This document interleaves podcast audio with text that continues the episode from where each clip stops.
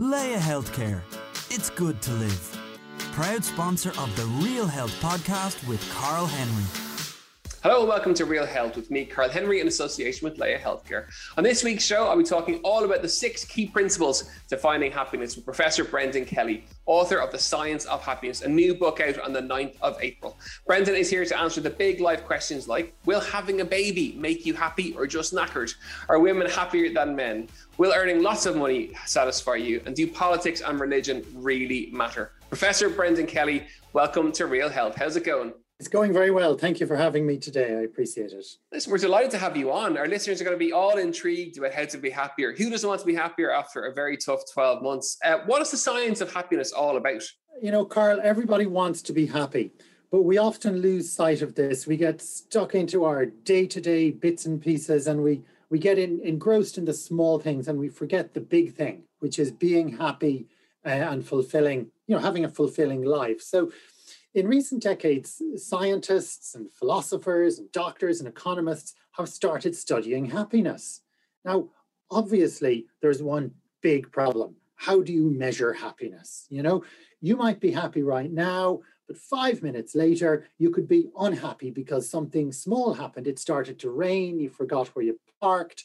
Um, so, uh, but they've started doing this studying happiness in large groups of people and trying to figure out is there a path, a tried, trusted, scientific way to increase our happiness? And you know what? It turns out there is. And as COVID, before we get into you know those key principles, you think COVID has had a massive impact on people's happiness, or for some people, has it made them happier? COVID has has changed quite a number of things, and there's been a whole lot of research about this. It appears initially COVID made us all unhappy both the pandemic and the restrictions. But now it's it's a little more subtle than that. It appears to have impacted younger people's well-being more than it has impacted on older people's well-being. Um, and there are various reasons for this. Um, and it, it, it, it has changed aspects of happiness, but the fundamentals remain, if anything, clearer. The degree to which relationships matter and can adapt, the degree to which activity, physical activity, matters to mental well being. So, COVID has changed a lot of things. You know, I'm reminded of something that uh, Bernard Levin, a journalist, once said about computers. He said, Computers will change everything except everything that matters, and the rest will still be up to us. And I really like that because, in a way, COVID has changed so much in our lives, but it has brought out the important things like uh, relationships, like the value of work and like the importance of physical activity for mental well-being. Um, so COVID matters, obviously, and some people have suffered deeply, but it has also helped clarify what really matters for happiness. Yeah, so for a lot of people, they realized it wasn't about the bigger and the better. It was about the simple things in life, such as you know their family, their children, their partners, you know the simple things became more important absolutely and, and uh, things got different importances. If we take work for example a lot of people discovered first that they could work from home far more than they thought. But secondly a lot of people realized the reason they went into work was not actually to work at all. They could do that at home. The reason we went into work was to chatter about the water cooler and to you know to meet our colleagues and to hold meetings that weren't Zoom meetings. They were in person meetings where you could make a little subtle signal at someone, throw your eyes up to heaven, be making, you know, have these uh, sort of secret dialogues going on, all this stuff, all these subtle things. That's why we went to work. And that's why a lot of people are keen to get back to work, not to do the work, but to make the connections. And that too links clearly to how, how happy we are. And chat us through some of the global research findings. So some really interesting one came through one in terms of political views, that those with right-wing political views are happier than those with the left. I'm intrigued. Come on, tell me more. Well, Carl, I mean, I go into this in some depth in the book, which is, you know, the science of happiness. And if you like, the science um, of, of belief, political belief, is very, very clear. People who profess to a conservative worldview um, are happier than people who have a more left-wing or liberal view. Now, this is really interesting and it makes sense to a point because, you know, left wing people, they're unhappy with the state of the world. They're agitated. They want stuff to change. They're out there, they're doing stuff, they're working. And maybe, maybe a certain amount of unhappiness is necessary, is important for change to happen. Uh, however, for personal happiness, you got to move way to the right. The more right wing you are, the more certain you are, the more black and white you see the issues as. It might be totally unrealistic, but the happier you will be. So I think a lot of people uh, need to reach a balance on this one. A certain amount of disgruntlement with the state of the world is necessary, or we'll never progress. And maybe people get political fulfillment from that, but they but we don't always get happiness. Um, happiness isn't everything. Maybe dissatisfaction is needed, but we should be clear that the more conservative, the more illiberal, the more right wing we are, the happier we're going to be. The next one I'm intrigued by too. Uh, we have just over a two year old here. So uh, having a baby increases your happiness levels for two years, along with your tiredness levels. I mean, having a baby is one of these huge, big life events. And it's a really interesting one, Carl, because it changes your life. And yet it's a decision that's sometimes not even a decision.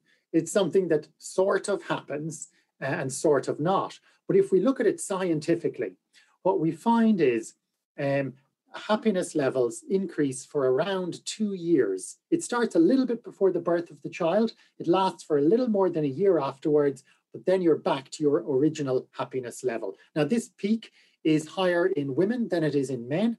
And the, the, the, the, return to normal then is, is sharper in women than in men because the rise was higher. Um, but it's present in both women and men. And the solution, if we are to be ruthlessly logical, Carl, is to have a baby every two years the rest of your life. Now, I will admit that as a man, this might be easy for me to say. Um, but uh, in truth, uh, the, the, science says that the, the, the boost in happiness starts to dip a little bit at the third child and subsequent children. So, in terms of simple happiness for the parent, um, there is happiness, a burst of it associated with the birth of a child. It doesn't always last. But of course, happiness of the parent is not the only thing to take into account when deciding to have children. It's important, but it's not the only thing. Um, but it, it is important to know that the boost in happiness from having a child isn't sustained indefinitely for the parents. It does it does diminish after a few years. So I'm sorry to disappoint you on that one, Carl. I'm generally pretty happy anyway, pre and post. I'm I, I'm I'm ever the optimist, or certainly try to be. This one is interesting. So 47 is the great is the great is the age of, of crankiness. Basically, uh, the key unhappy people are kind of in their late 40s. 47 seems to be the mean age. Yes, it is, and this is both bad news and good news for me because as we speak, I am 47 and a bit.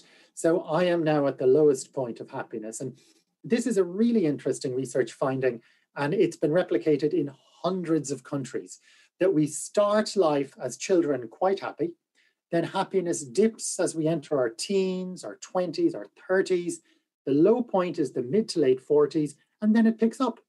So uh, we can end up in later life, if we are healthy, uh, as happy or happier than we ever were, even as children.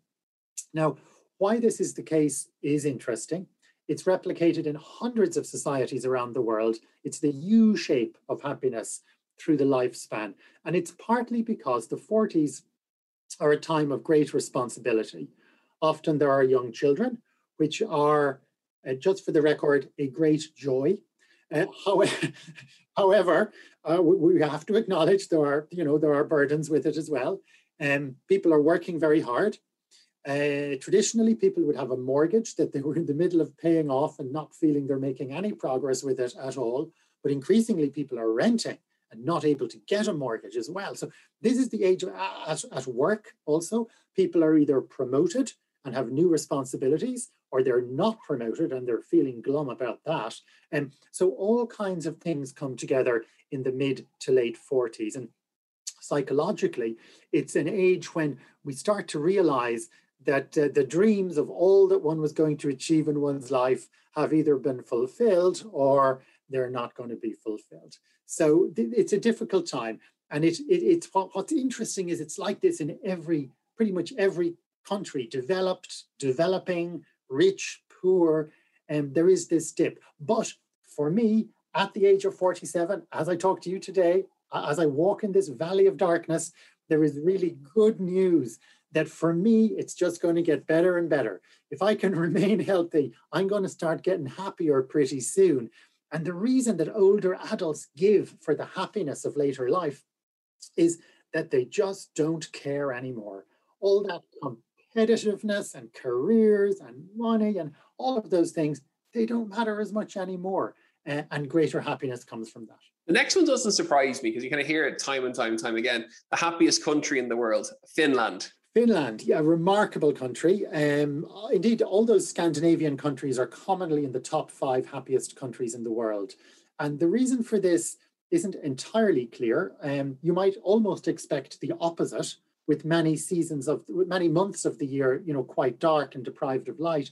But it's very, very consistent now in the World Happiness Reports. The Scandinavian countries have, have high happiness levels. And this seems to be because there is a high degree of social cohesion, a strong welfare state, strong sense of society, and a, a strong group dynamic, a cohesiveness that isn't present in other countries. And this is borne out by the bottom of the table. You look at the lowest uh, ranked ha- countries in terms of happiness, there are countries like Afghanistan, where there is real difficulty creating society, creating civic society, um, continual invasions. Um, uh, so, so the opposite, if you like, of the stability and cohesion we see in the Scandinavian countries. Of course, the big question is if we all moved to Finland, let's say all 5 million of us in Ireland moved to Finland, would, would we all feel better? And of course, the, the answer to that is probably no. And is there something in that in terms of uh, genetic happiness or predisposed happiness? So, for example, you know, if you're if you're born in Ireland, you're predisposed to being bright and bubbly, or maybe not because the weather's not too good, or you know, are there or even regional happiness in terms of what part of the country you're born in? You know, does, does that affect it, or do we know anything about that? There seems to be a huge genetic component in happiness. Most of the models, the estimates that have been done would say that up to 50% of the difference in happiness between two individuals is attributable to genetic factors rather than anything we do in our lives or choices that we make. So, say, uh, Carl, if you and I have different happiness levels, about 50% of that is, if you like, etched in stone, it would seem. Now, it's really hard to know why this would be the case and what we do with this information. Uh, in one sense, it means that agonizing too much over the choices we make in terms of happiness um, it isn't probably worth it. A lot of this is is um, already determined. Um, but it also means we're far from powerless. And it's best to think of the genetic component of this as um, genes give a likely range in which our happiness is likely to lie. And I think we know this. Like we probably know bright, bubbly people who are pretty bright and bubbly no matter what happens. And then we know people who are, let's say, not as bright and bubbly and a little bit, a little bit heavy to be around, maybe. And you know, they could win the lottery and they'd still be in that zone. So there's a certain genetic element. Now, in your question, you were wondering about different areas, or uh, I'm not going to talk about different regions of Ireland, except to say that I am from Galway. And as far as I'm concerned, Galway is the center of happiness of Ireland and possibly the world. Well, anyone I've ever met from Galway vote has always been kind of happy and good. So I totally support you on that. I'm well steered out of that question. I'm very impressed. Uh, in terms of the key principles in finding happiness, I know you, these are the book is all about this, but I thought it'd be great to touch on them uh, over the course of the interview. The first one is seeking balance, trying to hit moderation in all aspects of what you do. And I'm I don't I'm as I've got older, I've got better at it. But certainly when I was younger, moderation wasn't part of my vocabulary. But it is really important in terms of happiness. Yeah, yes, it is. Um, I mean, we tend to be attracted to extremes. You know, the extreme diet starting on January 1st, the extreme exercise regime because it gives us some kind of physiological buzz. And I mean, these things aren't bad. Um, you know, they, they're nice as bursts of energy, but um, moderation is absolutely the most tried and trusted principle um, of happiness, which is sort of doing a bit when you can. Um, a, a, good a good policy is is that direction of travel matters far more than speed matters. So that if you're trying to achieve something, taking a very tiny step that you can sustain um, and not taking another step for months is the best way to go, rather than making giant leaps and then falling back and leaps and then falling back. So a sense of moderation throughout life is important. Moderation is not the world's most exciting message. Um, you'd like to uh, suggest, you know, extreme experiences as the way forward, um, but moderation is what contributes to both health and happiness. And and you know, it, it there is this division in so many of our minds between physical health and mental health, um, which is absolutely wrong. Uh, and moderation helps both hugely. We chatted to James Clear uh, about, oh, I think two months ago, and he's made that whole idea of kind of that 1% rule. So a little bit better every day, that balanced approach, a moderate approach, uh, and coined it with the fantastic phrase atomic habits. Uh, and made it seem very, very sexy and very, very cool. But that 1% approach is a great way to stay healthy, but also to find happiness in trying to stay healthy. It, it, really is. And, you know, it's used, there are two basic sort of ideas about happiness. There is the pleasure idea, hedonism, just having as much pleasure as you can possibly fit into every day. And the other idea is to do with contentment and a, a knowledge that that you are well, that you're, you know, paying your mortgage, you're contributing to your pension, you're making sensible plans. And we all lie somewhere between the hedonism end, pure pleasure, seeking pure pleasure, and the contentment, building a steady life. And uh, the moderation is about moving a little bit from pleasure in the moment towards that other side of the spectrum and valuing um, the stability. And, you know, it's funny when you work on moderation and stability and so forth, other people really admire that in you more than you might yourself. So in families, you often find a certain family members go skiting off in different directions and have crises and all kinds of excitement and disappointment, then ultimately they gravitate toward the person who is the steady, moderate family member. And that's an important role in a family system.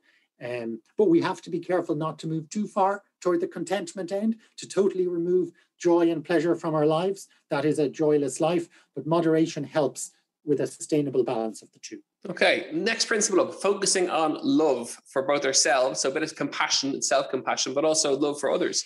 Yes, yes, love is this really interesting thing, and um, it, it's something we don't talk about in a proper way.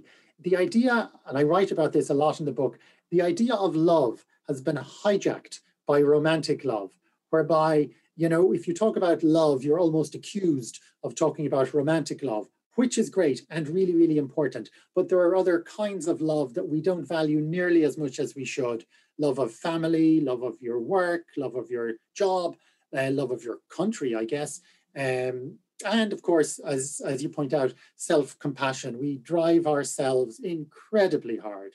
We have these ridiculous standards that we hold ourselves to. We, we overschedule ourselves, we over expect um, what we can do. We forgive other people for their failings and rarely ourselves. So the idea of love is not just about romantic love, which which which is great, but it has um, it has hijacked the concept of love more than it should, and it's about loving yourself, being compassionate and forgiving towards yourself, and re- really forgiving yourself, not not just saying it, um, because we will fail again and again, um, and also realizing that other kinds of love are really really important, like love of work, love you know love of what you do, becoming good at it, becoming skilled at it. That's a real kind of love that is very sustaining, and that's what I'm that's what I'm keen people would value more.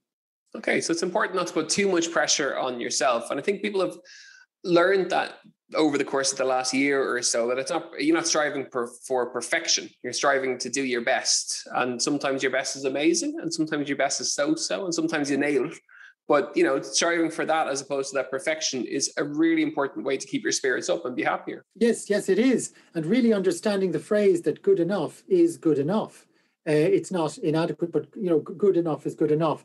Not everything is a spectacular success, and nor should it be. Things that appear to be spectacular successes in my life have, in retrospect, been spectacular failures. So, a certain degree of moderation and forgiveness and awareness that we don't always understand the value of what we've done is important. Um, our judgments can be not only harsh but wrong. The next principle is deepening acceptance, and this is about accepting what you can change and changing what you can't. Yes, so a lot of people will be familiar with the serenity prayer. Uh, grant me the courage to accept uh, what I cannot change, and uh, courage to ch- the wisdom to accept what I cannot change, and the courage to change what I can. And um, there is a form of psychological therapy now called acceptance and commitment therapy, which focuses ultimately on noting all the things in life that we should accept. Maybe we can't change them, or maybe changing them would you know cost us too much would command too much time and energy. So there are things that it is strategic to accept and then there are things that we can change. And if we focus on what we can change we can make a lot more change than we uh, could if we just tried to change everything. So it's about being a little bit selective and accepting certain aspects of ourselves and this might bring us to why the mid 40s are the um, low point for happiness just to take a not random example of myself I, I I now need to accept that I am balding, that I am a balding middle aged man, um, and there's absolutely nothing I can do to change that. I need to accept I'm highly unlikely to win an Olympic medal for anything if I ever was going to. Um, and those are unchangeable things. Now, if I struggle with those things, I mean, I could have decades of unhappiness fighting, fighting my my incipient baldness. Um, but instead, you know, it's very important I simply accept this and I focus on changing other things in my life, which I can change, like remaining physically healthy, like remaining mentally healthy, and all kinds of other stuff that I can do without just knocking my balding head repeatedly against a stone wall when I just can't change it. Okay. you're, I have to say, you're, you're, you're making me happy just chatting to you. You're, you're a breath of fresh air, which is absolutely, and you're backing it up with science, which is even more important. It's, it's, uh, it's fantastic. Well, Carl, you know, if I'm making you feel happy, that's that's really, really important. I'm a psychiatrist, and this is what I'm supposed to be doing. Of course, you're not just smug because you've got more hair than I do. Most people have more hair than I do, um, and it really isn't a big issue. Although it's starting to sound like one the more I talk about it. Let's take it on to gratitude and practicing gratitude, and that's important in terms of both uh, reflecting on both yourself and but also practicing random acts of kindness, which is something that we talk about time and time and time again, it can be important for all kinds of reasons. Yeah, it, it is very important. I mean, gratitude is having some kind of a cultural moment where we have gratitude diaries, gratitude um, books, gratitude classes. And it's important to be grateful for the things we should be grateful for. Uh, you know, the example I gave in the book, which is valid to uh, everyone who reads the book, I think, is being alive. Most people who have existed ever are dead, right? So we are incredibly lucky to be alive, and that should be a starting point uh, for moving on to things in our life to be grateful for. And there's good evidence now that acts of gratitude um, are even more important than feelings of gratitude. So we tend to overvalue thoughts and we undervalue actions. So you know, some people find keeping a gratitude diary is helpful, noting things to be grateful for, and that's a good strategy. An even better one is doing thank yous to people. Um, now, it doesn't have to be sort of an embarrassing, you know, going up to someone in your family and saying thank you for being my mother. Thank you for being my son. You know that, that can just get a little bit uh, icky for a lot of people who aren't comfortable with that degree of emotional expressiveness. Again i think we're talking about me but doing something like giving someone something. And this is really good uh, during during the pandemic whereby what we can do to, to express gratitude toward having someone in our lives we can for example post something to them in the post um, a package. And by doing that, you're not just connecting with the person, you're giving them something. And for a lot of households, you're giving them the event of the day, the excitement of the day, which is the postman coming with a package, and you're reaching out. And doing this, the benefit that accrues to the giver is much greater than the benefit that accrues to the receiver. Like we all know that when we give a gift, and if the person genuinely likes it, there's nothing quite like that feeling. It, it, it it's really important for the giver. So gratitude um, really benefits those who give gratitude. And that's one of the principles that I, have included in the book, uh, which is that we should practice acts of gratitude, um, even if they're not explicitly so, just reaching out to people to whom we are grateful. It helps us. The next principle is fascinating. And before I tee it up, I, am going to explain why I think it's so interesting. So, Instagram is something I have a love hate relationship with. I, I'm a scroller, so I can watch TV, I eat my dinner, and I scroll. Recently, I took my Instagram account, uh, actually my Twitter account as well, off my phone and placed it on my iPad. So it was, it was a conscious decision to go to it and, and scroll it and reduce my screen time. What I found was my happiness levels, and I'm generally pretty happy, increased as my Instagram use reduced. And you highlight that by in terms of avoiding comparisons. I think on Instagram, we all automatically compare it to that perfect world that we see. Yeah. Look, we're humans. It is built into us to compare ourselves with other humans. It doesn't matter emotionally, it, it doesn't matter how ridiculous that comparison might be. You know, it could be a totally inappropriate comparison. I mean, you know, I'm a psychiatrist living in Dublin. If I look on the internet and compare myself to, I don't know, Kim Kardashian, right? Logically, uh, you know, it will be immediately apparent to me this is not a valid comparison, but emotionally, it will still pack a punch. So I'll be looking at me after a day's work, arriving home wet, dispirited. I'll be comparing myself to Kim Kardashian on Instagram, who has had a team of stylists work, work on her for hours, if not years, in order to produce this image. Um, and yet, I'll make the comparison. My logical brain will dismiss it as a ridiculous comparison, but it will emotionally affect me. So, the kind of step you took, moving your Instagram and Twitter uh, onto a less readily accessible device, still accessible, but just less readily accessible, is really good because it reduces that emotional punch that the inevitable comparisons will have. Now, Carl, your comparisons, you may well come out the better for most of them. You may look at people on Instagram and think, you know, that, that you know that, that, that you're, I, I, I, don't know, you're, you're, you're more handsome or more intelligent. Uh, however, for most of us, when we compare ourselves with people on Instagram, it's not so good. Um, so making that less readily accessible is a really good strategy. What you did is important, but also keeping the device out of your bedroom, keeping it out of areas of the house, or the ideal putting the device in the boot of the car at eight o'clock and not touching it um, from 8 p.m. until the following morning is the ultimate way to get yourself free of this. Finally, the sixth one is about believing in something that matters to you. So having something important, presumably that's having like a, a almost like an internal mission statement or for or a reason to get out of bed, a reason to go to work, a reason to go for a run. So we would see in weight loss and fitness with clients, what is your reason? What is your why? And that has to be really, really strong to get you to the goal that you're trying to. Yeah, believe believing in things is uh, uh, it gives meaning, it gives purpose, it, it at a basic level it organizes stuff for you. A lot of people opt for what you might call pre-prepared packages of meaning, like religions. Uh, it's quite quite easy just to kind of click into one of those because there's a whole structure there and there's other people and stuff like that um, and that's that that can be really really helpful. Um, increasingly, the sort of gap left by religion in people's lives is being filled with things like fitness and, and, and gyms and that, um, as if, how can I say this, as if that is a belief system in itself, which I, I think it's it's not a good belief system in itself. It's very, very important to have a personal vision about what these practices are a tool to do. Um, and you know, sometimes they're a tool for physical wellness, mental wellness, or sometimes people are reaching for an image of themselves that can be healthy or that can be unhealthy, depending on how it's approached. So, you know, meaning uh, matters. It matters hugely. It could be political meaning. Um, it could be uh, religious meaning. It could be something far more personal.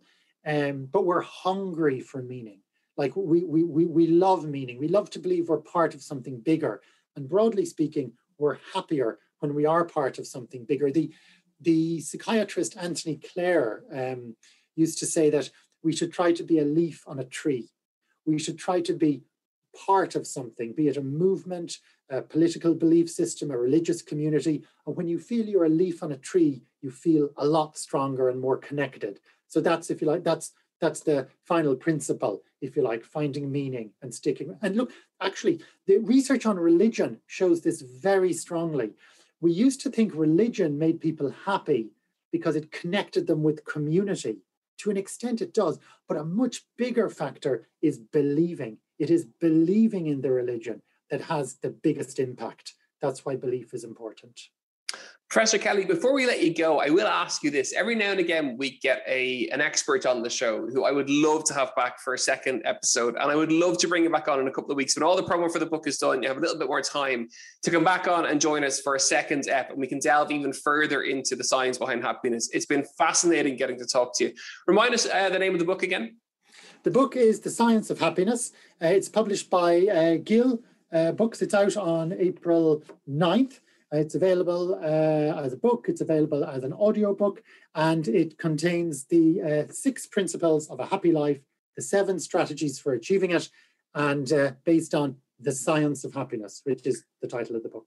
Professor Brendan Kelly, the very best of luck with the book. No doubt it's going to absolutely fly off the shelves, and hopefully some of our many listeners will pick it up as well. It's been so interesting to get to chat to you, and I really look forward to catching up again in a couple of weeks' time. We can delve even further into some of those strategies. Folks, there you have it. Who doesn't want to be happier in these really stressful times? You've lots of content from today's episode to do. So if you liked what you heard, don't forget to rate and review. And as ever, you're listening to Real Health with me, Karl Henry, in association with Laya Healthcare. It's Real Health at independent.ie, at Karl Henry PT on Twitter and on Instagram. And we will see a happier, healthier you next week for more Real Health. Slán go fóill. Laya Healthcare. It's good to live. Proud sponsor of the Real Health podcast with Karl Henry.